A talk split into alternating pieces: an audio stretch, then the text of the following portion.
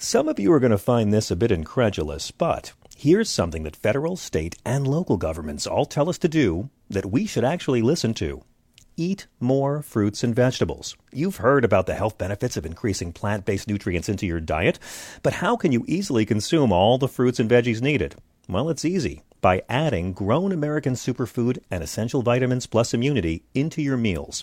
Grown American Superfood and Essential Vitamins Plus Immunity is a power blend that has 31 fruits and vegetables in every scoop. Organic vegetables, super greens, super fruits, and super sprouts. It is fortified with essential vitamins plus an immunity boost. And right now, you can get a free two-week supply of Grown American Superfood and Essential Vitamins Plus Immunity by just paying $8.95 for the shipping and handling. And not only that, you'll also get a free frother to quickly whip up your healthy and nutritious Grown American drink. Go to grownamericansuperfood.com forward slash John and order today. What makes a life a good one? Is it the adventure you have? Or the friends you find along the way? Maybe it's pursuing your passion while striving to protect, defend, and save what you believe in every single day. So, what makes a life a good one? In the Coast Guard, we think it's all of the above and more, but you'll have to find out for yourself. Visit gocoastguard.com to learn more.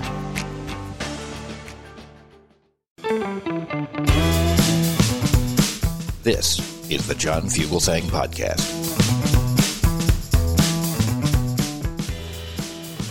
This is SiriusXM Progress Channel 127. I'm John Fugelsang. Thank you, Dino Obeidallah. You know, one of the nicest things about being at this channel is actually having a live lead in show. I didn't have that at the last channel. It was like infomercials or some nonsense.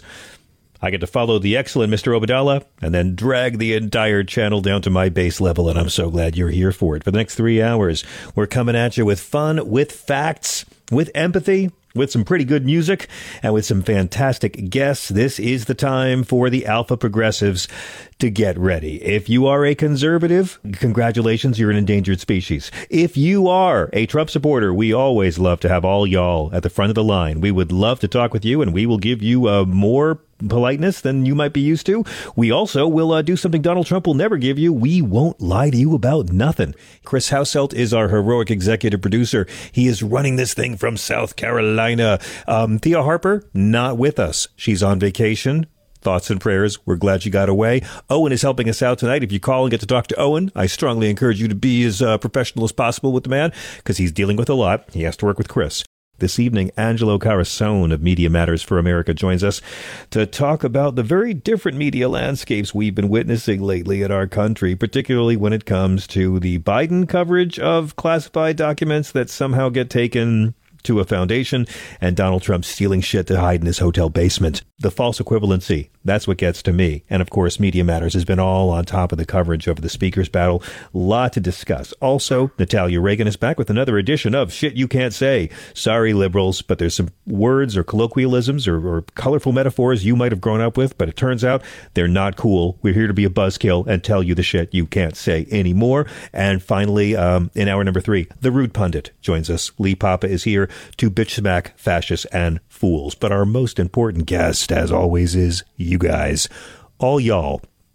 Or if you're in Brooklyn, all yous all. We're at 866 997 grit. Now, um, it's a really fun show tonight. I'm so glad you're here. Uh, announcements, yes. I'm going to be doing a um a, a, very special show in New York, uh, Garrison, New York, at the Depot Theater at Garrison's Landing, and it's going to be just me. I don't even think I have an opening act. Uh, you can go to Philipstown Depot Theater or my website uh, to get tickets for that. If you're in the Hudson Valley area, come on down. It's my first show of the new year. We're trying out some new stuff. This is the fun time of uh, winter when I get to start workshopping all the new material I've been doing in hibernation and go out there and figure out what the new hour is going to be. So come on down if you're free. All right, we're all set, I think. Again, we are at 866 997 4748. Let's do a show. It's, um, it, I, I got good news. Tonight, I have some very, very, you know what? I don't just have good news. I have great news. I have life affirming news. Uh, something, something that's real that will just make you feel so good. But first, and that's sort of what this show's all about good news, but first, because in this case, before we get to the good news, I, we need to wade through some rivers of nasty sewage. Um, it, it, there's a lot of bad going on. There's a lot of rank fuckery, a lot of double talk and jive, a lot of scams, a lot of right wing fascist uprisings here and there, and they're getting more power. We don't know yet if they're going to implode on each other, declare a civil war on each other. We're learning more how the Congress is going to find ways to hurt people. But but here, here's the deal: if it makes you crazy, just just remember, Donald Trump really lost the election. Okay. And the vaccines really did save lives. And mail in voting is really safe and it's very secure and it's legal. Venezuela didn't hack Dominion voting machines. George Floyd didn't die of an overdose. Barack Obama was really born here. Uh, no one did anything wrong in Benghazi except the terrorists. I think we're ready, okay? Because the Republicans in the House, they're gearing up for their select committee. Oh, the select committee to investigate the weaponization of the federal government. Now, you might be thinking, yeah, you mean like when Donald Trump was using the IRS to go after his enemies? No, no, no. They don't care about that.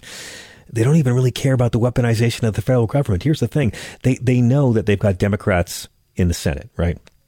And a Democratic White House. So this new Republican House knows the only way they can do anything is if they work with Democrats. But they also know if any of them do work with Democrats, there's a very high chance they'll get primaried, and somebody louder and dumber and more racist back home in their districts will take their seat. So, what can they do? You, you got to work, you got to show up, but you can't work with anybody, and, and you can't just work with your side. So, you need to do shit for the cameras. You need performative governance, and that's all the House Republicans are doing with their multi pronged investigation into law enforcement agencies. Eh, here's the deal they're thinking, okay, we can't we can't trust law enforcement. We can't trust the IRS. We can't trust Capitol Police. We can't trust intelligence agencies. The people who've been telling us back the blue are now saying fuck the police. This is how it is. And they're really mad that our DOJ is investigating the terrorist attack at our Capitol. They're really they're not mad about the terrorist attack. They're mad at the investigations. They're mad about special counsel Jack Smith who, by the way, subpoenaed Rudy Giuliani last night. Did you hear about that? Did you hear the special counsel subpoenaed Rudy Giuliani? No, you didn't, because Tucker Carlson and Anderson Cooper were too busy talking about Joe Biden's documents. But we'll get to that. I'm getting mad. There's there's good news coming, and I mean really good news. So you know you know the right wing Freedom Caucus is championing the defendants in January 6th.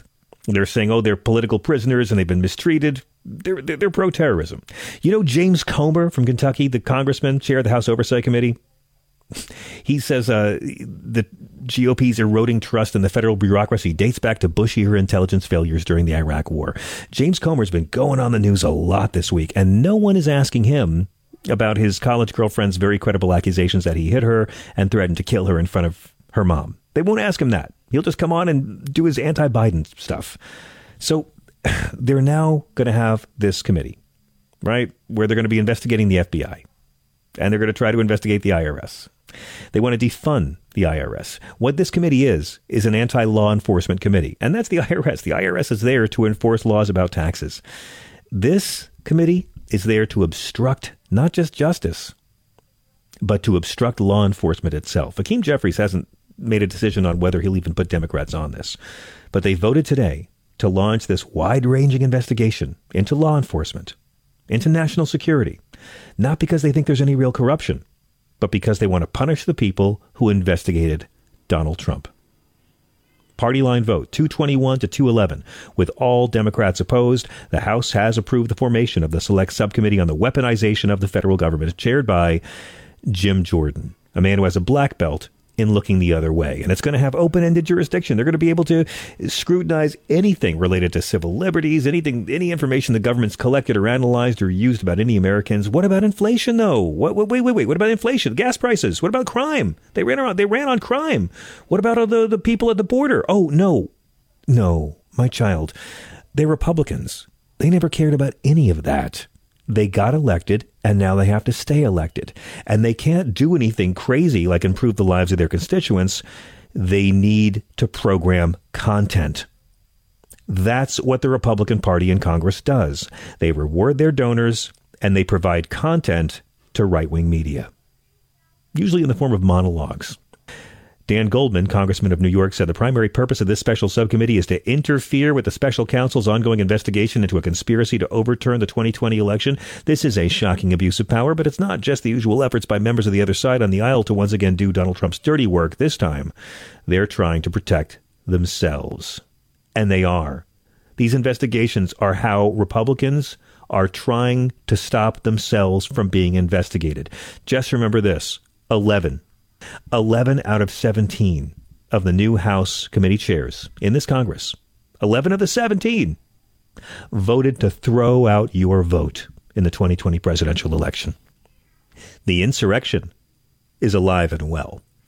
But again, there's I, I got good news coming, and I'll, and I'll get to that. But also, uh, Allen Weisselberg, Trump's the Trump Organization CFO, he was sentenced to five months in jail for massive tax fraud.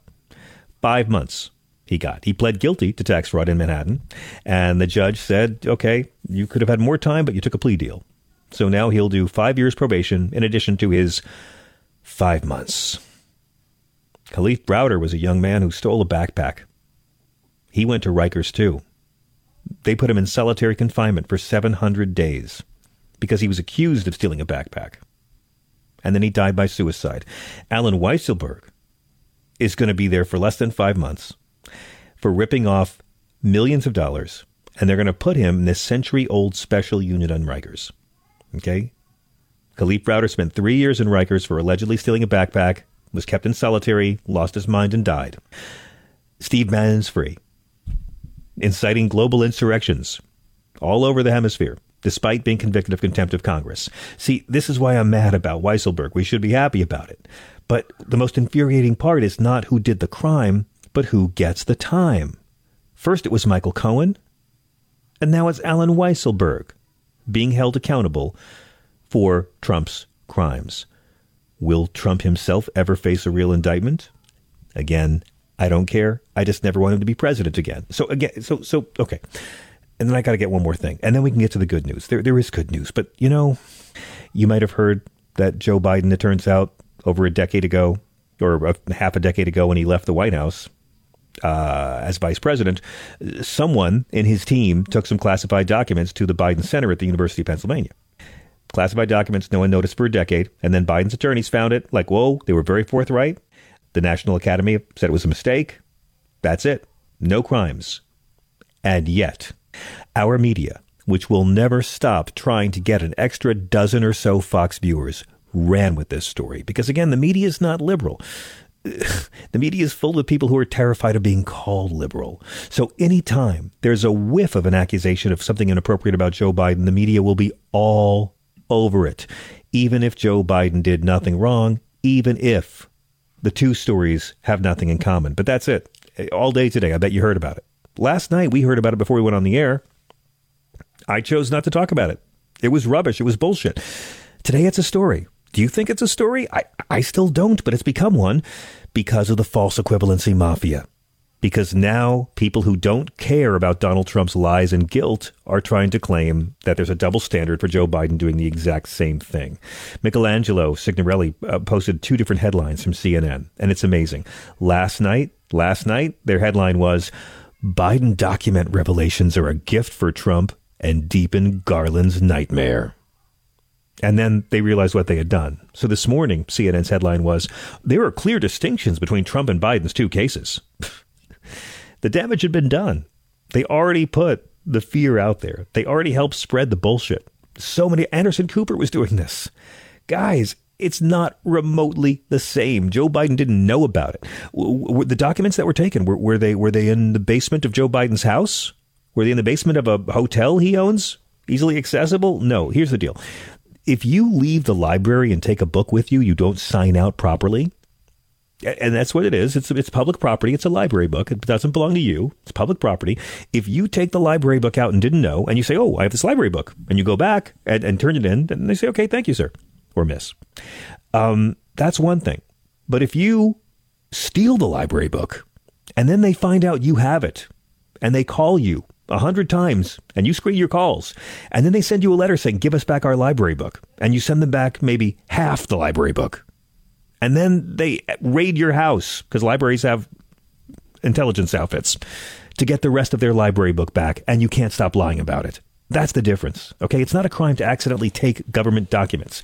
If upon learning that you have taken government documents, you return them, then there's no crime. That's not what Donald Trump did.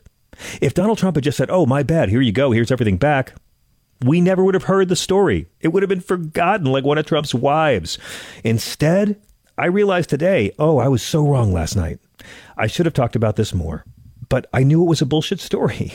I forgot bullshit stories are what our media thrives on. Hillary's emails, Benghazi, Obama's birth certificate. It doesn't matter if the story's bullshit. Our media is driven by one bias eyeballs, ratings, dollar signs.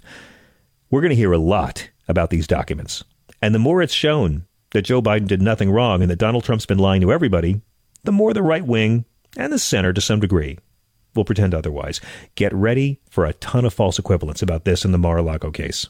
Again, the Biden team took 10 seconds and voluntarily gave the documents back. Donald Trump refused to and lied, and they had to raid his house to get it. There's no similarity. Uh, Joe Biden at under 12 documents, Trump had over 150. Uh, Biden had some top secrets. Trump had over 60 top secret ones. Biden cooperated. Trump didn't. Joe Biden's lawyers found it and told everybody. Donald Trump, well, they, they had to have the FBI search the house because they kept ignoring a subpoena. And you know why it's sad? Because this is going to end up just like the documents that were found in Trump's West Palm Beach storage unit. There's not going to be any crime at all. You know, there's no crime that anything Biden did. The crime is going to be the fact that we're going to have to listen to idiots talk about a crime for the next year. There will be hearings about this. All you need to know is Biden did the right thing, Trump did not. Again, if you're right wing and want to argue this, I'd love to debate it. But let's get to the good news um, because it's been rough environmentally. Eight of the last eight years, eight out of the last eight years were the warmest years on record. 2022 is the fifth warmest year the globe has ever recorded. This ranking was given out this morning by the European Union's Copernicus Climate Change Service. 2022 was the warmest year on record for big parts of Western Europe, the Middle East, Central Asia, China, Northwest Africa, the Horn of Africa. And right now we're witnessing a parade of storm systems pummeling California. This latest storm is what they're calling uh, a series of atmospheric rivers. And it's triggered evacuations, the closure of schools and roads. More than 34 million people about 90% of California's population are under flood watches right now. National Weather Service is warning of torrential rain, widespread flooding, rapid water rises, mudslides, landslides, tons of damage. And there's no end in sight. It's like poor California. It's fires, drought, or flood. We know the effects of climate change. We know how expensive it is. The death toll of this is already over 14. But there's good news. Are you ready? Here it is imagine you could go back to like, I don't know, 1989. What would you hear about? You'd hear about hairspray and the ozone layer. If you were around in the late 80s, early 90s, this was the big environmental concern, tragedy, existential threat. There was a hole in the ozone layer. That's the layer of the stratosphere that absorbs radiation from the sun and protects us from the damaging rays of the sun. But because of our chemicals, too many people using too much hairspray. There was this ozone hole, and we were all at risk. Now, is that nostalgic? Have you not heard about the ozone hole in a few years? Well, you know why you haven't heard about it? It's because scientists and ordinary people and businesses and politicians have worked together to try to save us from us. We have found out that Earth's ozone layer is now on track to recover completely within a couple of decades because the ozone depleting chemicals we were using 30 years ago have been almost phased out across the world. Earth's ozone layer is slowly but noticeably healing at a pace that looks like it could mend the entire hole over Antarctica in about 43 years. It's getting better. They've seen it. They've been tracking it for years. And the signs of recovery have solidified. Again, it's slow, but here's the deal the global average amount of ozone, 18 miles up in the atmosphere, it won't be back to 1980 levels until about 2040. It won't be back to normal in Africa until 2066. But, you know, a couple of decades ago, you'd walk to a store and you'd buy a can of refrigerants that would eat away at the ozone. Now those refrigerants are bad. Our society has dealt with ozone depleting substances. We worked together. The two main chemicals that were chumping away at the ozone are at much lower levels. Chlorine. Uh, it's down 11.5% since it peaked in 1993. Bromine is down 14.5% in our air since 1999. Guys, we had a problem. It was threatening all of us, and we worked together. Different governments, different scientists. Did some businesses suffer? Did some businesses see a loss in profit? Yes. But what we're seeing here is an example of what our world can actually do when we work together for the sake of the earth, for the sake of its people. The EPA estimates that without this global pact to save the ozone, America alone would have seen 1.5 million more skin cancer deaths and 45 million cataracts. Guys, we have proof in front of us, scientific proof, that we, with all of our divisions and all of our hatreds and all of our tribalism, that we as a world can come together to address actual global challenges like the climate crisis. We can do it. We sort of tried to do it during COVID, but dude, it's almost like global cooperation on the risks to our planet work. Man, that sunset is gorgeous. Grill, patio, sunset. Hard to get better than that. Unless you're browsing Carvana's inventory while you soak it all in. Oh, burger time. So sit back, get comfortable. Carvana's got thousands of cars under $20,000 just waiting for you. I could stay here forever. Carvana, where car buying meets comfort, meets convenience. Download the app or visit Carvana.com today.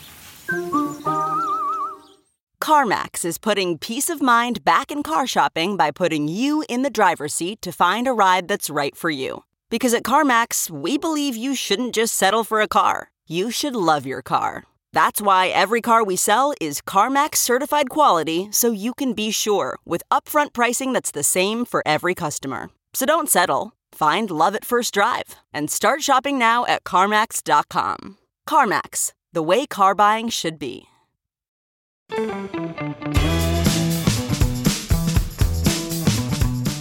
Really glad to have you with us. I'm John Fugelsang. I'm so thrilled to welcome our next guest. Anytime we can get Angelo Carusone to join us, our show is seriously classed up. He is president and CEO of Media Matters, an essential nonprofit organization. They are America's premier media watchdog.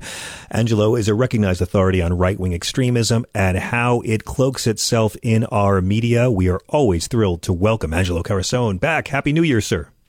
Happy New Year. Thanks for having me. Thank you for being had. Listen, I just want to make sure I, I love Media Matters. I love the work you do. I love a lot of your staff. I want to make sure you guys are okay after the shocking revelation that Joe Biden is every bit as corrupt as Donald Trump when it comes to stealing classified documents. Um, we're all still reeling from the from this yin yang and that, realizing that they're both just two sides of the same coin on this issue. I, I gotta I, I gotta say, Angelo, the media's lust for a false equivalence is a bit embarrassing on this. Yeah, it really is. Um, and I think that you know, look, in in you know, yes, and that is that is I think this is a keyhole view into the type of coverage that we're going to see, especially over the next year in particular, as a, a, a presidential primary heats up. And so there's definitely going to be a desperation, not just it's not, you know, access journalism is sort of said as if it's like very well understood. And it, I, it kind of sounds pejorative, but it's like, but there's a but there's a reality to it, which is that you need to have embedded staff members, you need to have relationships with the campaigns. You actually need to get some degree of even basic access. And so the way you do that is you try to demonstrate that you're willing to give them a fair shake. Even if the circumstances are imbalanced, you kind of go out of your way when you can to to uh, inoculate yourself against the criticism of of bias, yes. and you sort of exploit these opportunities like the one today, which it's not a question of whether or not it's newsworthy or should be discussed, but when you're making editorial decisions where it's basically consuming 40% of your entire news programming, which is what happened right. at CNN in the first day of coverage, that that's like that is uh that is hurricane level attention. You know, it's like that is not what you give for some documents scattered, confidential documents scattered in you know in a desk somewhere that were a couple of years old. It's it, these circumstances aren't even remotely equivalent, and mm-hmm. no, but it's it is a keyhole view into what we're we're facing, and I think that that to me is the big takeaway is how quickly the rest of the news media can backslide into this sort of reflexive mollifying or exactly. inoc- uh, you know, right wing critics or inoculate themselves against bias. So it's it's a warning. It's a warning sign, honestly. I mean, you you posted a terrific graph mm-hmm. from Media Matters that you tweeted out that I just retweeted of cable news coverage of classified documents found at Joe Biden's personal office. And it's really true. I mean, CNN, an hour and 47 minutes last night. Yeah. Fox News, 29 minutes. CNN literally spent more than three times as much on the Joe Biden story as Fox did. Because, Angelo, God bless CNN, mm-hmm. they will never stop their romantic campaign to try to lure away a dozen or two dozen Fox viewers. Yeah, and that's what they believe. I mean, they actually have a presentation on it now. Um, you know, the, that is no longer like conjecture or sort of like a, even a, a, a critique. It's actually their that's their pitch deck. They actually have a pitch deck that shows that if they if they materially change the substance of their programming to appeal more to conservatives, to um, to to air more of their perspectives, even if it's independent of the substance of it, that they can, you know, they have this big pie chart. They say they show MSNBC's audience, they show Fox's audience. Say it's it would be so much easier to get a slice of the pie from Fox's audience if we That's just, right. per, you know, and and and they they've really been pushing that as a justification, not just for their for their coverage, but you know, this is all about getting some investments, especially early on, especially when in for CNN uh, in particular, as unlike Fox, when you know when they sell their ads, at least the first wave they're selling it to big media buyers, sort of wholesalers. You're right. Who then resell the ads in a year. So you're trying to demonstrate to your to the big media buyers that in a year from now, CNN's ratings are going to be higher. So you should get in now on these on when it's discounted because you can upcharge that's potential right. customers in the future. And so that's where that presentation came from. It said we're going to be so much bigger in a year from now because we're going to cater to a conservative audience. Like they said it. Doesn't this it kind like, of sound is, like this is Elon goosing the Tesla stock? Right? I yeah. Mean, this is essentially yes. the same kind of scam. Like, believe me That's later, it. hear me now. That's exactly right. And so, you know, they really think that that you know, so one, they're sensitive about this. They're sensitive about that that that, and then uh, about what their audience is going to look like. And then the other thing they want to be able to do, and this is where the Republicans just work the refs so much better, is yeah. that they made it clear, you know, when Republicans sort of walked away from the presidential debates for 2024, they sort of eschewed the presidential debates commission. What kind of got lost in that conversation to the extent that it existed was that they also basically said, oh, we're not doing any of those debates on CNN or MSNBC or anywhere else either. We're not going to have the Trump and the DeSantis, and we're not going to have those nine. We're not letting it happen. And in fact, most of our candidates are going to avoid it entirely. Um. And DeSantis did that during his reelection campaign with ABCs and, and a lot of other national news outlets. Just recently, for uh, governor of Florida, his campaign would refuse to let them access to events that other news media are at.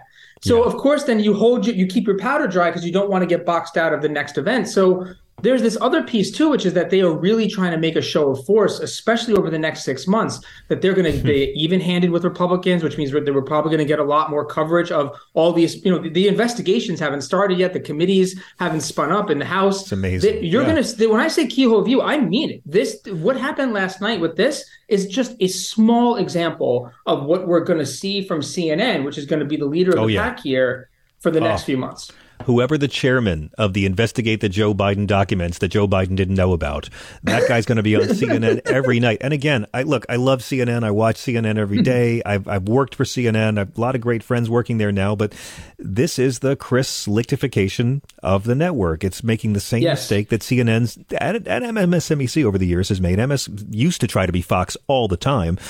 Yes. CNN will never stop chasing that audience and think, well, no, you know, if we give enough Megyn Kelly's enough hours, that somehow they'll like us.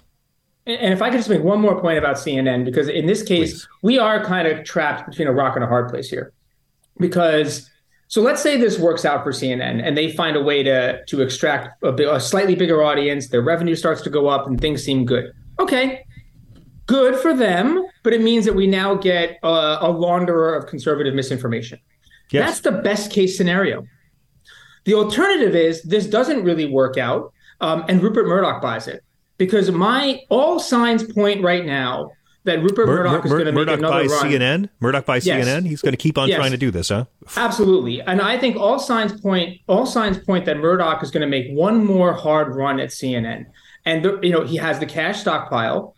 They've already they're merging the two, you know, when back in the day, News Corp, Fox's parent company split.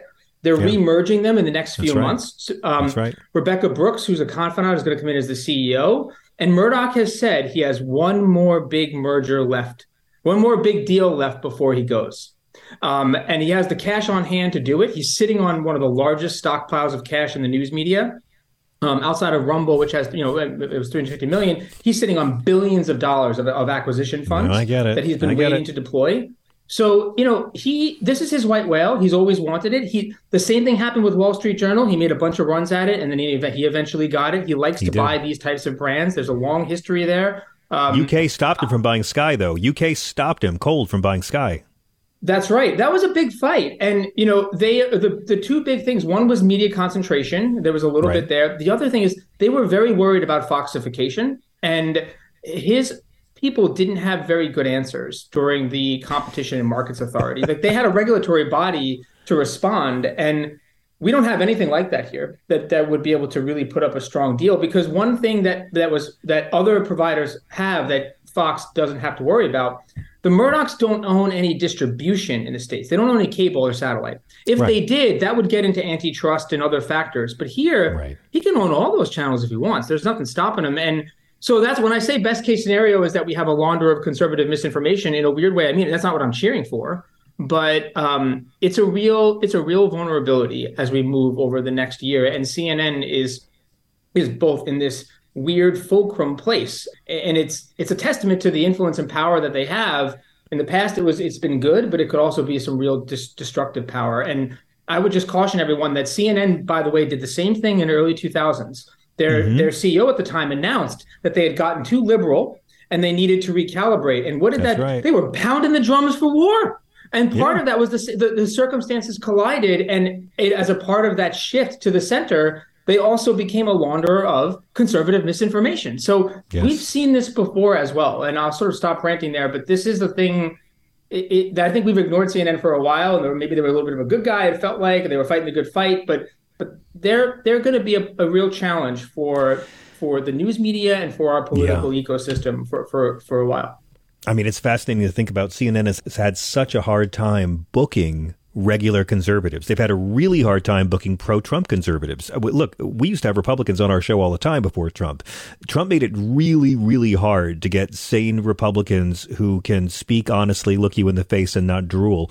And, you know, you've seen it with Rick Santorum. They had to dump him. Now I'm imagining, my God, what if the conservative takeover of CNN means they just buy the network and not have a couple of token Trumpers? I, I can't even imagine what our media would look like, Angelo. CNN would be It would like be Fox, incredible. and Fox would be in German, I guess. Fox would just Fox would just be Leni Riefenstahl films.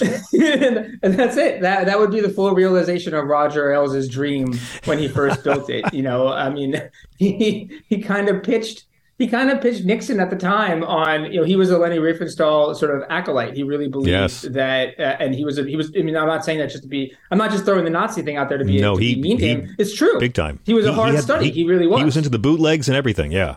That's right. He really genuinely, and he when he pitched Nixon on sort of this media consultant type thing when he drew up the first memos for Fox, it was basically a, a sanitized version of of sort of what Nazi propaganda was. He sort of took the tactics. I mean, for God's sakes, the breaking news crawl. Roger Ailes invented that. As a, I I mean, I mean, you could go. There's so many things that all of cable news does now that's so normal that actually Roger Ailes was the inventor of, and it was all of these propaganda techniques that he sort of modernized and implemented You're when he was running Fox. My guest is Angelo Carusone, president for Media Matters for America. Uh, Angelo, I'd be most remiss if I didn't ask you your thoughts on the various coverage we saw last week of the never-ending Kevin McCarthy circle jerk soap opera. Um, it was actually really, really interesting, not so much in seeing how divided this GOP caucus is, but how this division makes things very uncomfortable for the normally uniform right-wing media infrastructure. Yeah, and I think I think you you hit it. You it's a really good point. And I one of the things that I was saying in the last in the in the midterms last cycle is constantly reminding people that 2022 was the first election in about 22 or so years that Rush Limbaugh was not the single largest get out the vote operation for Republicans. Really? Yeah. And so two things happened to your point. Rush Limbaugh died, so you lost that center of gravity. And the other thing is Roe v. Wade got overturned.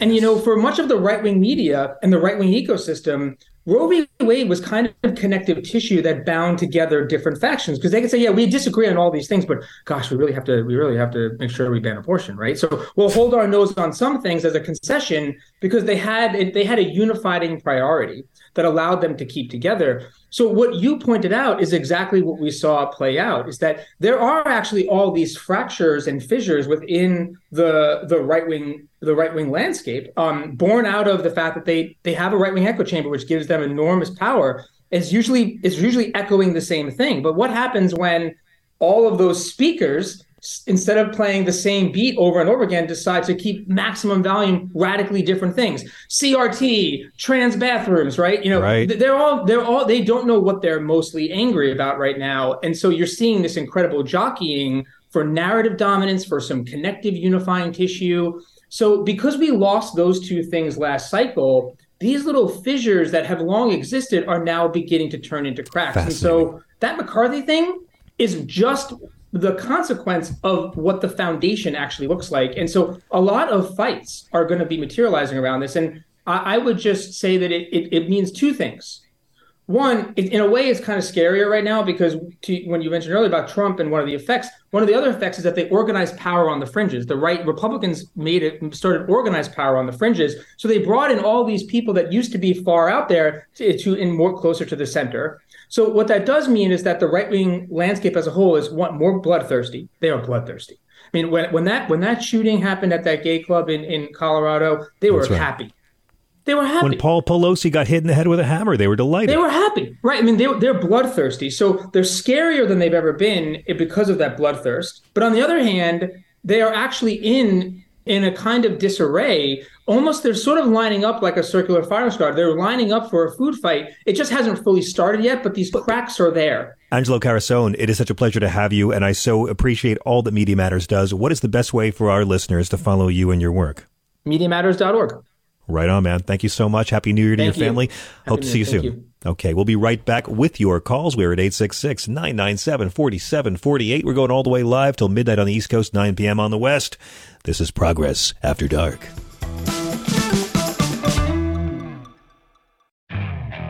Okay, picture this. It's Friday afternoon when a thought hits you. I can spend another weekend doing the same old whatever, or I can hop into my all new Hyundai Santa Fe and hit the road. With available HTRAC, all wheel drive, and three row seating, my whole family can head deep into the wild. Conquer the weekend in the all new Hyundai Santa Fe. Visit HyundaiUSA.com or call 562 for more details. Hyundai, there's joy in every journey. Okay, picture this. It's Friday afternoon when a thought hits you. I can spend another weekend doing the same old whatever, or I can hop into my all-new Hyundai Santa Fe and hit the road. With available HTRAC all-wheel drive and three-row seating, my whole family can head deep into the wild. Conquer the weekend in the all-new Hyundai Santa Fe. Visit HyundaiUSA.com or call 562 for more details. Hyundai, there's joy in every journey.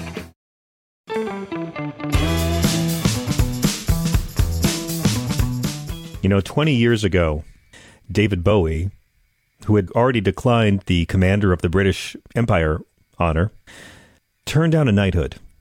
20 years ago, he did it. He later said, I would never have any intention of accepting anything like that. I seriously don't know what it's for.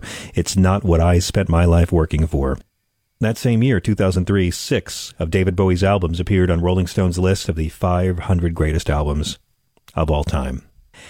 David Bowie would have turned 76 years old this past Saturday, and David Bowie left us seven years ago today.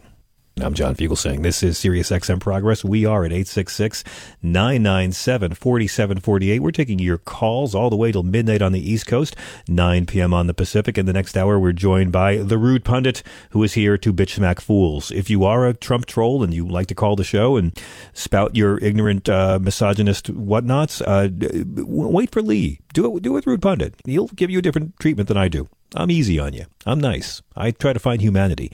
Lee's above such things. Right now, however, I am so pleased that we have the great Natalia Reagan joining us once more on the show. Natalia is a comedian. She is a broadcaster. She is a scientist. And she may have first gotten on your radar for her many times guest hosting Neil deGrasse Tyson's Star Talk. She has done everything on TV from searching for Bigfoot to playing a McNugget to playing off Broadway with me and Frank Conniff and laughing liberally. People of Earth, welcome back for another edition of Shit You Just Can't Say, the woman who's ruining every expression I ever grew up with. Natalia Reagan. Hello.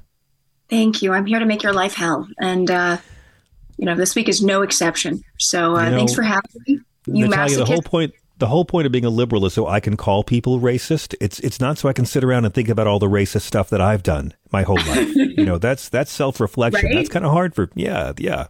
Liberals don't like just- that. I want to be just liberal enough I can point fingers at people without pointing three back at myself. Do you know what I mean? Is that asking too much? I, I you're laying down. I'm smelling what you're stepping in, but uh, that doesn't work that way.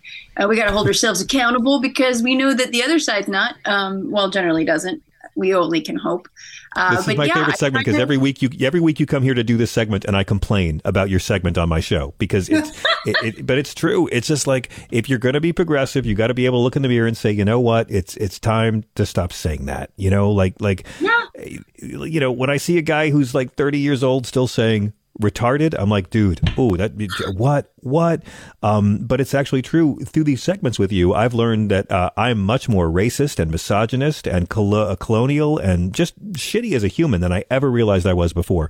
But there's expressions in the language that have to go. Circle the wagons etc you the, the totem low man on the totem pole. You, you you've taught me a lot about this. Yeah. There you go. You're my little shit. Uh, and I, these are things that these are things that I have said, and I've made the mistake of saying for years, but because I I have to be amongst the young folk as a you know an anthropology professor. Uh, I learned what is okay and not okay to say. I mean, we haven't gotten into this, but things like spaz, I had no idea that was a bad word. but that's in the uk yeah and and lizzo learned from that right it was was it lizzo who had the lyrics Mm-hmm. Lizzo did and- an amazing job, sort of just apologizing, doing the right thing, not getting, you know, because it's really easy to get defensive and be like, oh, you screw you, you know, and, Yeah. and, and you're you're too sensitive, you snowflake, and it's like, you know, you gotta, if we're going to dish it out, we got to be able to take it. You know, and so I think she handled it with a lot of grace. And, you know, I'm still learning. There's things that I accidentally slip and I have to slap my hand and say, bad anthropologist, get with it. Mhm. Uh, but uh, it takes time, you know. I mean, we talked about it last week. Pronouns, like making sure or trying at least, is is sometimes the most we can do. And if we make mistakes, at least we're trying. But um, you know, come on, we can we can roll roll with it. We're cool. We're hip. Maybe we should call this segment Natalia Reagan Natalia Reagan's woke camp. You know, because it just we're, we're we're wiping away all the sins of our past. So, all right. So what is what is this this week- week's what's this week's shit that I really just shouldn't be saying anymore? This is a really common one. This is a very common one that a lot of people don't know the root of it. It's gypped, meaning that guy just totally gypped me. I You're got going to take that expression. You're taking gypped away from us. Yes. What I'm- a I- well, you know, unfortunate look- thing. What an unfair, uh, bad thing to do. Ah, I'm bamboozling you by taking Okay. gypped away, which is a great alternative, by the way. No, but this is this is the thing. This is the thing about this segment. It's not about Okay. what you can't say, even though the segment says that. I'm giving you the information. You can make the choice. It's a That's the true. choice is in your hands. If you want to continue, actually very fair. You could, you're you're free to say it, to your house. Yeah, but you can't you can't you can't play dumb about it. That's the trick. No, exactly. Okay. Now you got So- the so- information. I, I So, can okay, probably so- guess why why gypped is bad, but let's talk about it. Okay, cool. So, uh, gyp comes from the word gypsy, which is an exonym. It's actually a name that we, or not technically we, but uh, people in the past gave the name for uh, the Romani or Roma people that originated in India and fled when um, uh, during a Muslim invasion in the 11th century, and basically spent you know hundreds of years traveling throughout southern and eastern Europe.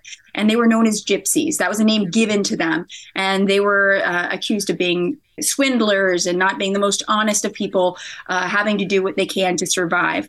Now, to you know, it's basically stereotyping them as all being dishonest people, and the word "jip" is referring to them being dishonest and being, right. um, well, you know, schmucks and stealing, and th- that is a, a sweeping stereotype, which is.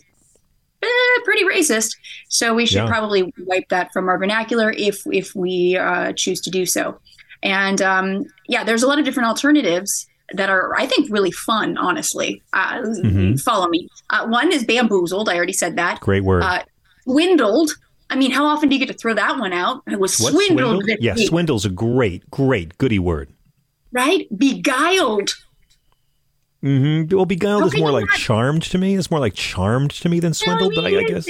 Yeah. And uh, it's more of like the uh, you yeah charmed and and and, and duped, uh, cheated. That's just a, a real you screwed over. You know that gets a little sexual. Uh, fucked over, but uh, that's if you want to take it to the to the late, the late night crowd. But these are alternatives to a word that we should leave behind because it really is. And even the word gypsy, for instance, my mom has called me her gypsy forever because I am just a roaming gnome, which is a great Yes. alternative for gypsy, right? Because Roaming that is gnome? yes. A roaming gnome. And by the way, gypsy, the reason why they were called uh, the the gyp in that, that word gypsy was because uh, of the features of the Romani people. They had dark features. People mistake uh, mistook them for Egyptians. So that is the root of the, the word.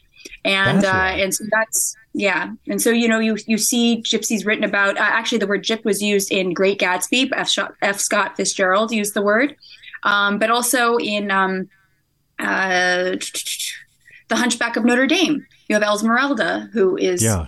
supposed to be a, a gypsy, but she is Romani. This is actually really interesting because this speaks to the, the theme we talk about that that uh, racism and bigotry aren't always the same. Um, the author Carol Higgins Clark released a book last year. Uh, I think last year, maybe no, it was actually No, a couple years is- ago. Like, eh, Yeah, go, well, 2013. go ahead. Okay, oh no, oh, is that what it was? Yeah, yeah, yeah. So, you know, uh, her, no, her- gonna- her book was called Gypped, a Regan Reilly mystery. And, and I know there were a lot of complaints about it. And uh, at one point, she released a statement which said, I am truly sorry for any offense caused by using the word gypped as the title of my book. It was a familiar word since childhood, which no one I knew associated with its origin. Since this issue arose, I've asked many people who also had no idea of any negative connotation. Again, I apologize. I mean, I know it's difficult to change the name of a book that's already in print, but I think that's a pretty good example of how easy it can be to. That's that's racism. You don't have to have hatred in your heart to be part of perpetuating uh, stigmatizing bullshit. Yeah, I mean, intent is nice. You know, you, it's nice if you don't have bad intent, but you can't help the impact. Sometimes the impact is there. So it, it really, it's about thinking twice before saying and, and doing certain things. And it's it's a small, you know, task to take on to avoid the hurt of others. And I don't see what why it's such a big deal for you know. I mean, even things like wearing a mask you know it's a small task just to, to, to take care of others and if it means just being a little bit more in woke or at least aware self-aware i don't see the problem in that why not right. why not go that route and you know it's funny that you know today it's not coincidental i think um uh, this is the anniversary of David Bowie's death, who was my, you know, hero growing up, and I just loved how absolutely, um, I don't know, open he was about uh, the racism that he saw. Like, for instance, on MTV when he called out right. uh, disc jockeys for not playing black artists, and That's just right. flat out just took them to task on television, like right there. Didn't even. I, I think the, the look on these interviewers' face was, you know, pure shock because this is, you know, kind of the, the king of, you know, rock as we knew it was telling them that, you know, you do better, do better. Yeah, exactly. And um, so, so in, in just to summation, um, when we want to say something like "I've been I've been cheated," instead of saying "I've been gypped," uh, we we should say "I've been swindled," uh, or, or "I've been bamboozled," or uh, I, "I've been Jewed down." No, see that's another example. You can't say that, right? Jude Jude is per- yeah. So sorry. So. I grew up on Long Island and I used to hear that expression all the time. And it really mean, you know, oh, they, they can Jew you down a bit. And it used to shock me. But it's really the same exact thing, except we're socialized to understand why one expression is wrong. In the case of gypped, uh, a lot of us, like Carol Higgins Clark, just never got the memo. Um, is it proper to call these folks the Romani people? That's what we should call them, Roma- or Roma people? Roma people, yeah, I think I, I believe it's Roma for the people and Romani for their their music and things of, of you know cultural things associated with them. Um, Mhm. But I could be com- uh, wrong. I will let you know. But I'm pretty sure Roma for the people, Romani for uh, other attributes. Wow. So, I mean, this is the kind of term that's probably going to take a while to go, right? Like some Yeah. of these terms that you bring us, I can see, you know, obviously getting the, getting a scalp. Okay, that that's going to go. But when I think about something like Yeah. this, I mean, it seems so obvious, but it seems like it takes a while for this to permeate the consciousness. Yeah, and that's what I, I said it last week, and I corrected myself, or you actually did a good job correcting me because I said, "Oh, this one's kind of obvious because it was what did we do last week? Oh, I sold down the river, which it might appear obvious to some folks, but not to everyone, and that's something I have to correct myself even when I teach by saying, you know, saying the word obvious or obviously is not fair because a lot of people come from different backgrounds and don't have this education. So, who's to say what they do and do not know, and why not just come at him, uh, you know, like a blank slate and just give him the information. Well, I'm not sure how I how I corrected you last week, but I, I was triggered because uh, the, uh, as a dumb person, obvious is offensive term to me when I hear it. So uh, I thank you for understanding. you want to I'm talk to some to of our listeners, Natalia? There's a lot. Absolutely. By, by the way, that. were you were you paying attention to the uh, the speakers battle all last week? Man, Yes. was it just the most exciting, boring thing I've ever watched? That was uh, talk about the heck of a fight. You know, like it, it was the saddest, slowest. Like, it, I- have, you ever seen a koala bear slap fight? That's what it felt like. Where there was no real. The stakes were very low, but it still was thrilling. You know. Yeah, I guess a koala bear slap fight. I'd be rooting for the koala bears to not hurt each other. Here, I was I was liking it. So yeah, Yeah. yeah. Miss Reagan, how do our listeners follow you and keep up with all your work? Uh, you can find me on Twitter at Natalia13Reagan. Same with Instagram and on TikTok. TikTok.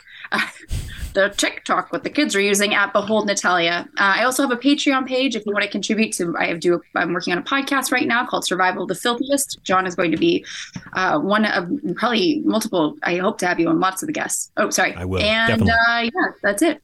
Thank you, Natalia. We'll be right back with your calls. This is Progress. This episode is brought to you by Philo. Do you love TV? Do you love saving money? Then Philo is your solution. Philo has shows, movies, and live TV for just $25 a month. You can even try it for free with their seven day free trial. No contracts, no commitments, no hassles, just a better way to watch TV. Never miss a minute of shows like the hit docuseries Where is Wendy Williams or classics such as Friends. If you can't get enough TV, then there's no better way to watch. Philo has more than 70 channels like BET, MTV, and AMC. And the best part, you can try it yourself with their seven-day free trial. Sign up today at philo.tv slash poppods. That's p-h-i-l-o dot tv slash p-o-p-p-o-d-s to get 50% off your first month. Welcome to Fail Better, David Duchovny's new podcast with Lemonada Media. On Fail Better, David, who has experienced both low and high profile failures throughout his life, explores the vast world of failure, how it holds us back, propels us forward, and ultimately shapes our lives. Each week, he'll chat with guests like Ben Stiller, Bette Midler, and more about how our perceived failures have actually been our biggest catalysts for growth, revelation, and even healing. Through these conversations, he hopes listeners can learn how to embrace the opportunity of failure and fail better together. Fail Better is out now wherever you get your podcasts.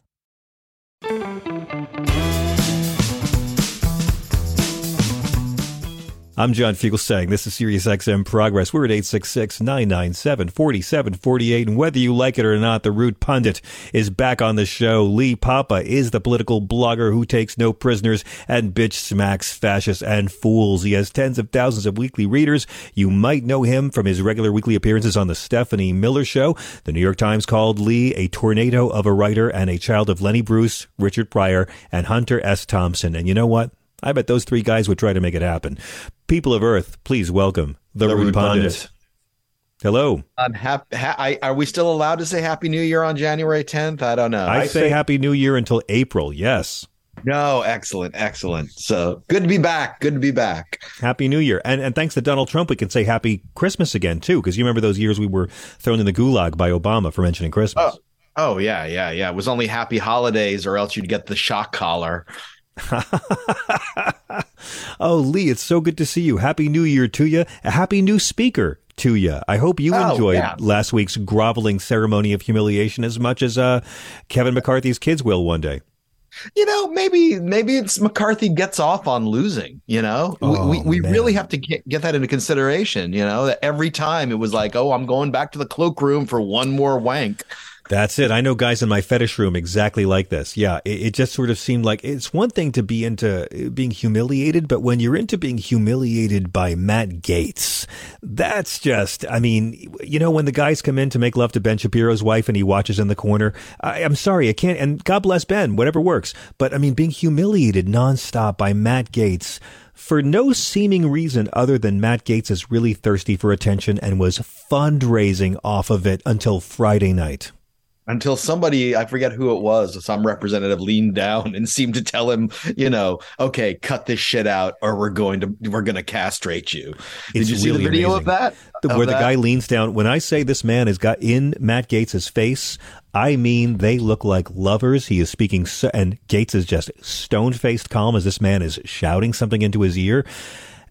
I- mean, it was ugly over there, and all he I'm really does curious all he does is yeah the, the color goes out of his mask his uh, makeup face and uh and he just says okay.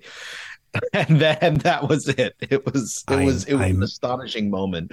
But you know you got to wonder you know what are the things that kevin mccarthy promised you know? Does he have to watch as nestor blows gaetz and masturbate in the corner while he's doing while watching? Does he have to lick marjorie taylor greene's toes? Does he have to you know Yes. give give anal fingering to Paul Gosar? What does he have to do to, to, to keep his speakership? It might not be as pleasant as these things you've laid out here. It might not be as nice. It might actually be something unpleasant for him.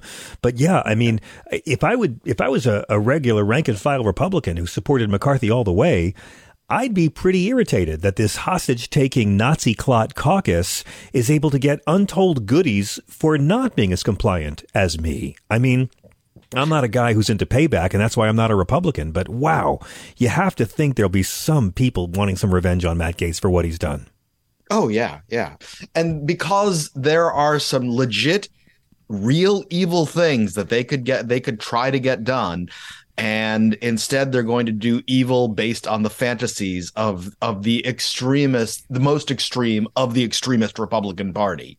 I mean, I mean, let's face it, there wasn't a lot that McCarthy wasn't going to do, but giving the power over to this group is and weakening his speakership to the point where one person can say, you know, wait, I want to, you know, I want to eh, put a privilege motion forward that has to take it take precedence over all other business to vote whether or not you should continue to be speaker. Kevin Exactly. McCarthy. And Exactly. I love, I love though that, that Democrats can do it. Democrats can just fuck everything up. They can just keep on calling this out. I mean, if, if five Democrats want to get together and demand a new vote for a new speaker, they can do that too. You know, we're, we're it's going to take a while to realize how much Kevin McCarthy gave away just in terms of the speaker's actual power. We've read so many articles about how weak and diminished the office is after Speaker Pelosi, who is arguably the most powerful speaker of our lifetime. But for me, Lee, it wasn't about the humiliation of last week. It's about the nonstop humiliation of the next two years. Because, I mean, when six of them can control 200 of them, they're not going to stop. And Kevin McCarthy, I don't know how he gets this caucus in a row. I just don't see how he can do it when he knows that they can just beat the crap out of him and he'll cave like he's done for Trump so many times. Well, he's he's actually lucky that there is a Democratic Senate because every vote they take is a show vote. You Yeah. know, uh, their vote that they're all trumpeting. We voted to uh, to defund the eighty seven thousand IRS agents, which of course is a complete fucking fantasy. And uh, Mhm. and and that, and you know, it's like no, yeah, you voted for that, but that's not going to happen. So, you know, trust us, Democrats, we know we know show votes. We did them for a few years. and uh, the Democratic House did that for a few years, you know, waiting for the Senate to act on anything. Right. Right. But I mean, that's the reality, though. They know in the House that nothing's going to happen and they're not going to actually do anything in terms of real legislating. We've been talking about it all week. They have a Democratic Senate and a Democratic White House. So if they want to do anything to, I don't know, let's pick something quaint, improve the lives of the voters back home in any way, if they want to do anything to improve the lives of the people who sent them to D.C., they have to work with Democrats. But if they work with Democrats, they'll get primaried by the racists back home. And so all they can do is this performative fuckery. And all we're going to see is them not governing, but providing content to right wing media through speeches and monologues. That's it, right? Yeah. That's what we're looking at. Yeah. Yeah, that that's it. You're right. That's, you're dead Committees on. are going to do The nothing. They're not going to. They're the not going to gut the FBI. about- they're not. They're not going to kill Hunter Biden. They're not going to actually gut the FBI. They're not going to do anything. They're just going to have preening speeches that will be aired during Tucker. Yeah, but the but the other thing that they can do, and this is the thing that that is so aggravating, is they can you know wreck the economy with uh with, with by not voting on it on hiking the debt ceiling, which was a big mistake by Democrats Mm-hmm. uh, prior to the election, and they can also you know it's going to be interesting when they start to subpoena Democratic lawmakers, and the Democratic lawmakers try to say no, we're not gonna we're not testifying like you did, except these motherfuckers are going to go ahead and try to prosecute those Democrats. That's Yeah. what I think is going to happen. I don't think it's going to be like, oh well, I guess we didn't, you know, so Kevin McCarthy didn't didn't answer the subpoena, and so uh, and and so obviously I wouldn't have to. No, they they're evil motherfuckers. They're Yeah. th- there's only so much power they have, and they are going to use it whenever they can. Donald Trump took time out of his busy schedule, never leaving his house, Lee, and was um, posting on Truth Social, and he managed to have some more racist, uh, bad jokes about Mitch McConnell's wife's name. But he he is now cheering them on. Uh, he's he's like you know play tough in the upcoming debt ceiling negotiations. This movement is on. And Wall Street is already concerned about it. We saw this happen, what, 11, now it's 12 years ago in 2011 in the debt ceiling crisis, where the GOP House defied Obama. And it didn't work out well for the GOP in 2012. I, I, I got to think, you know, the Freedom Caucus really loves to fundraise off this bullshit. But ultimately, I don't think anyone in this Republican Party is going to want to be held responsible for a financial crash that tanks the 401ks of their voters back home. I, I don't know. It, I don't know how suicidal they are. I mean, I mean that's the thing is is are are they just ready to all, all go arm in arm with Trump and just say fuck it, let's dive off this cliff and just see what happens when we hit bottom? I think we know they're not because we saw a lot of Donald Trump being ignored this week and it didn't get enough media attention. Donald Trump was calling these people on the floor and Matt Gaetz and Lauren Boebert couldn't give a damn about it, Lee. This is being spun as a victory for Trump, but I think the whole debacle of a week shows just how weak he is and that he doesn't actually have any control over this party.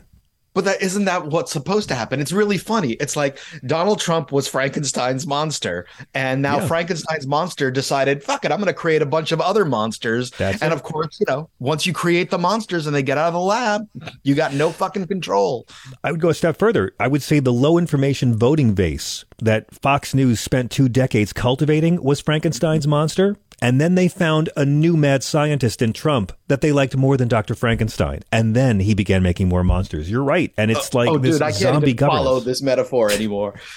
well, but but it's true. It's like zombie governance, and and I mean, Ron DeSantis is looking to come in here and ride this wave. And I actually think that Ron DeSantis was the biggest winner of last week because Donald Trump came off looking weak.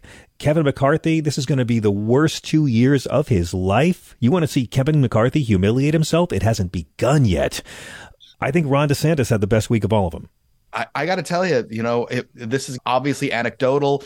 Obviously, you know, you can call bullshit on me, but I was standing in the Home Depot yesterday and it was in the plumbing section. I was getting one of those extending uh, uh, wrenches so I could get up under the sink and change a faucet. Very nice. And uh, and the plumbing guy was talking to another customer, and all they were talking about was how, yeah, you know, you know, I really think I could vote for DeSantis. I think DeSantis needs to run. They were just going on about how, you know, they were discussing whether or not they could they could actually vote for Trump again, but they felt good about voting for DeSantis. That's it. That's the whole Yeah. party. That's what the January 6 hearings were about. Mitch McConnell wants Democrats to solve his Trump problem and just let Ron DeSantis be president. And I don't know if Democrats have figured out that they're not actually threatened by Trump anymore. They're threatened by Ron DeSantis. Everything we care about climate legislation, women's reproductive freedoms, a, a living wage, union protections, Uh, free taking- speech. Free speech. I mean, corporate free speech. Every issue we're fighting about. Ron DeSantis is a greater threat to voting rights and COVID health and safety than Donald Trump ever will have a chance to be again.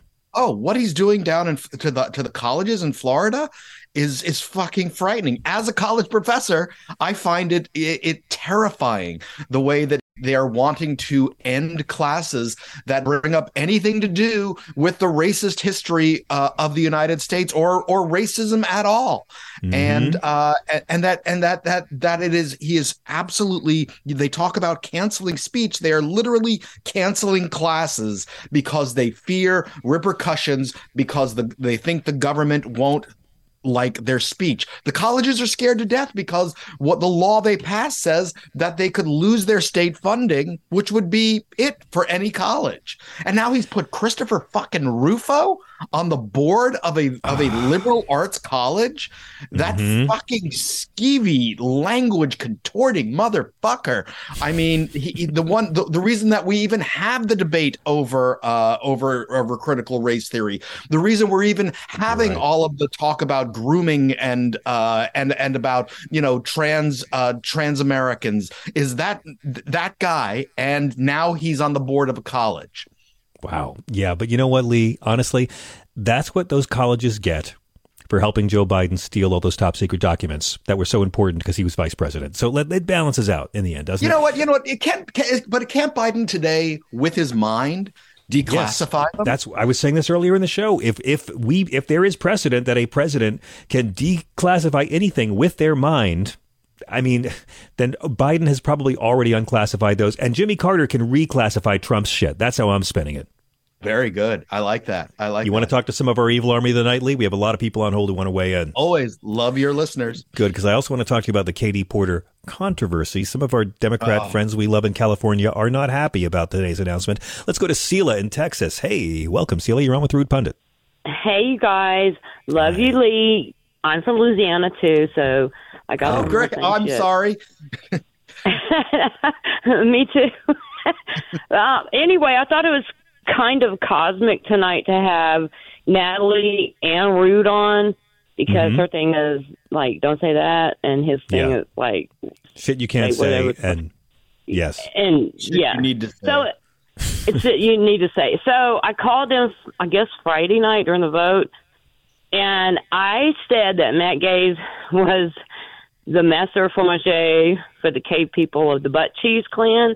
And I felt kind of bad because I used the word butt cheese because I don't know. I think that's an old. My my teenagers taught me that back in like Okay. 1997 and Okay. 2002, and one of them was in theater too, and she was hilarious. But um, anyway, so I wanted. felt, why did you feel bad? Did you feel that you were being like unfairly offensive to butt cheese by comparing it to Matt Gaetz? Because I, I want you to release that pain. It's okay. What what, what made you feel bad? No, I thought it was maybe it was a little rude. I don't care about Matt Gaetz, but Well, but and I was all also I was uh I want I didn't know if I should use butt cheese or dick cheese, and dick cheese kind of grossed me out, so I went with butt cheese. I'm going to go to Root Rude Pundit on this. Lee. I, I think Dick That's Cheese. what I if we're, mean. talking- we're talking need- Matt, I we're need talking his Matt opinion. Gaetz. I got to go to the umpire. Lee, it's Matt Gaetz. It's it's Dick I Cheese, gotta right? tell you, I gotta tell you, Matt Gaetz is more of a dick cheese. I That's think. it. That's it. I'm sorry. Okay. Seal it. There it is. Yeah. I know it's not pleasant. I'm gonna throw All a flag on the butt We cheese will- in favor of the dick cheese. we will never lie to you, Sela. We're here for truth. Okay, thank you. I feel better now. Good. You should. We're Go here spread to that heal. Dick Cheese. Good night. Thank you. Listen, you know what? I'm sorry, Matt Gaetz, but it couldn't happen to a nicer alleged predator. 866 997 4748. Okay, Lee, I, I want to play a little bit of Katie Porter's uh, announcement today that she is not waiting for Dianne Feinstein to announce whether she's retiring or not. Dianne Feinstein, who will be 90 on election day. She'll announce, We she'll announce after the election. we we do not like ageism here at SiriusXM I'm Progress. sorry. I'm Ageism sorry. is it's I I I I listen. It's okay. I do it myself. Ageism is the oneism that we're all guilty of. Liberals do it too. Uh, but it's very different in this case when you know that someone, shall we say, is suffering. But also, um, Dianne Feinstein is not the most liberal member of the Senate, and that's something that needs to be talked about. Here's a little bit. Katie Porter announcing today that she's going to run for this Senate, whether Feinstein's running or not. We're living through a time of extraordinary change. I'm Katie Porter. Change can be electrifying and exhilarating, but change can also be disruptive and disorienting, like the constant assault on our democracy and the dangerous imbalance in our economy. Too often, this disruption is coming from within. They used to call the United States Senate the world's greatest deliberative body. Yeah, well, if that were ever true to begin with, that has changed too. The threat from so called leaders like Mitch McConnell has too often made the United States Senate the place where rights get revoked, special interests get rewarded, and our democracy gets rigged. As Boom. Californians, we've That is uh, proven Katie Porter. The video goes on for a couple of minutes, but I wanted to play just a bit of it. Uh, You know, I, I love Adam Schiff. He's come on stage with us at Sexy Liberal shows. Uh, his team wasn't happy about this. A lot of people in uh, the Democratic Party are saying that Representative Porter should have waited until Feinstein made an announcement. I, I don't see how that works. I think anyone's allowed to run for any office whenever they want. Yeah, and and you know, and you know, having said a Feinstein slam, let me also say she's been a, a huge ally to the LGBTQ community. I mean, Absolutely. You know, from from from from being there when Harvey Milk was shot. You know, That's right. No, listen, taking nothing away from her her many good achievements, and we've criticized her over the years for the funds and the money and the war Yeah, and the yeah. weapons supply but and also all that. abortion but rights. She's been a she's been a she's abortion been rights. a tireless Yes, Chris? abortion. You want to get in rights. on But this? But Look, if- Hang on, Chris, Chris is intri- for- Go ahead, Chris. For 600 years, she stood in that cave and guarded the Holy Grail. She has earned her spot in the Senate. Okay, see that's that's that's ageist as well, um, and it's Yeah, also it's also unfair because that was George Santos doing that for 600 years, guarding that grail. Yeah, so yeah, give yeah, him his yeah. due. Well, it's Yeah. on his resume. Okay. he campaigned on it, and nobody called him on it. I mean, I don't, I don't wish for, for Senator Feinstein to leave under any kind of cloud of darkness. And obviously, there have been so many reports uh, about her, her cognitive abilities, fair or otherwise. Um, you know, and and uh, look, I get infuriated when I see people throwing that around about Joe Biden. You know, eighty is. I mean, Martin Scorsese and Harrison Ford are all eighty-two. So Yeah. so we're mindful of this, but. I- I'm sorry. You see, you see, you see Biden in interviews, and it's like, just shut the hell up. Obviously, obviously, Well, but he, he's but he's there. old. He's old. He's old. He, no, no, I'm saying shut up. He's there. Yeah, he's there. Cognitively, he, is there. I mean, he's you know, cognitively there. He might have a have a have a, a you know faux pas every now and then. Maybe he takes a nap. That's cool. But he he's very much there. Just listen to Biden do an interview about climate science, and I'm amazed at how he's like a kid when Yeah. he talks about it. Uh, So- whether Feinstein, whether, but whether Feinstein has cognitive decline or not, Katie Porter has every right to go ahead and challenge her in a primary. Absolutely. Absolutely. In fact, I think it's good for the party to have those kinds of challenges for a long established figure, you know? I mean, especially for somebody whose star is on the rise like Katie Porter. The other thing Adam Schiff said that I thought was a little too far was like don't announce in the middle of a uh, of a natural disaster. And uh, and again, I love what Adam Schiff does on the on the intelligence committee and all and and and what he did on the special committee for January 6th, but it's like one of her big issues is climate change katie porter she's been she's been speaking out about it it's like when you have these biblical floods that are directly caused by climate change i think it's kind of a perfect moment for her to announce and say right. and say here's something that uh, that california that i have directly been confronting that you are seeing now Lee Papa, it is such a joy having you class up the joint around here. What's the best way for our listeners to follow you and keep up with all your brilliance and fire? You can always follow me on Twitter. I'm still there at Rude Pundit. You know what? You can actually do me do me on Mastodon. Same thing. Post the same thing. And Patreon. Uh, uh, Patreon. I you can you can you can give me money on Patreon starting at a dollar a month for extra rude posts. Uh, Patreon.com slash rude pundit. You can uh, blog. I still blog. I still blog. Rudepundit.blogspot.com. And I have an Instagram. Rude Pundit. Facebook. The Rude Pundit. Threw threw in that one as a curveball. Thank you for joining us, Lee. Happy New Year. We'll see you next week. It's so good to have you with us. Have a great evening, and thank you all for listening. Thank you, Chris. Thank you, Owen, for helping us out tonight. I hope you're enjoying Vacation Thea. I'm John Fugelsang. Keep it tuned to Sirius XM Progress. Tomorrow night, Bob Cesca's back. Heath Price is back. And then Cybill Shepherd is coming back. Man, I'm going to flirt so hard with her. You'll be hearing about it in HR. Okay, thank you guys for being with us. Keep it tuned to Progress all day long, starting with Zerlina in the mornings. We will be here tomorrow night. Peace.